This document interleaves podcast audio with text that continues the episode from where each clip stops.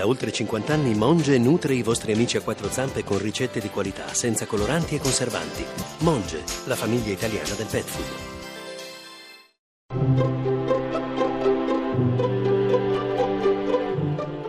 Il pensiero del giorno.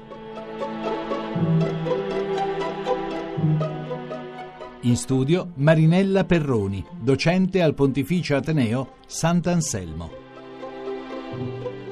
Papa Francesco ha firmato un decreto con il quale la Congregazione per il culto divino e la disciplina dei sacramenti ha elevato di grado la celebrazione di Santa Maria Maddalena, iscrivendola non più tra le memorie liturgiche obbligatorie, ma tra le feste. Vengono confermate le letture già previste, ma le viene riconosciuto il diritto a un prefazio proprio, in cui si rende lode alla santità di Dio per quanto ha compiuto in lei e attraverso di lei.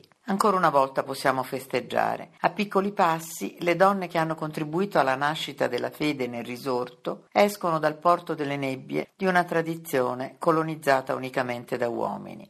Forte però è anche l'amarezza perché non si tiene mai conto di quanto bibliste e biblisti di tutti i continenti da molti anni hanno messo in luce a partire da un attento studio dei testi evangelici? Secondo l'Evangelista Giovanni, Maria non è apostola apostolorum, cioè non è prima di tutto funzionale agli apostoli, è apostola Christi, apostola di Cristo, perché riceve dal risorto stesso il mandato di evangelizzare i discepoli e a lei si deve la fondazione apostolica della prima comunità dei credenti. Torna alla mente la sconcertante ma quanto mai eloquente convinzione di Sant'Ambrogio, che scriveva Poiché la costanza di Maria è impari per predicare, il sesso è troppo debole per eseguire questo compito, agli uomini è affidato il mandato di evangelizzare. Perché le donne, anche quando sono del tutto visibili, continuano comunque a essere considerate accessorie, funzionali e subalterne? Che fosse così per Sant'Ambrogio nel IV secolo d.C.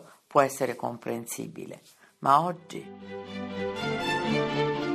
La trasmissione si può riascoltare e scaricare in podcast dal sito pensierodelgiorno.rai.it.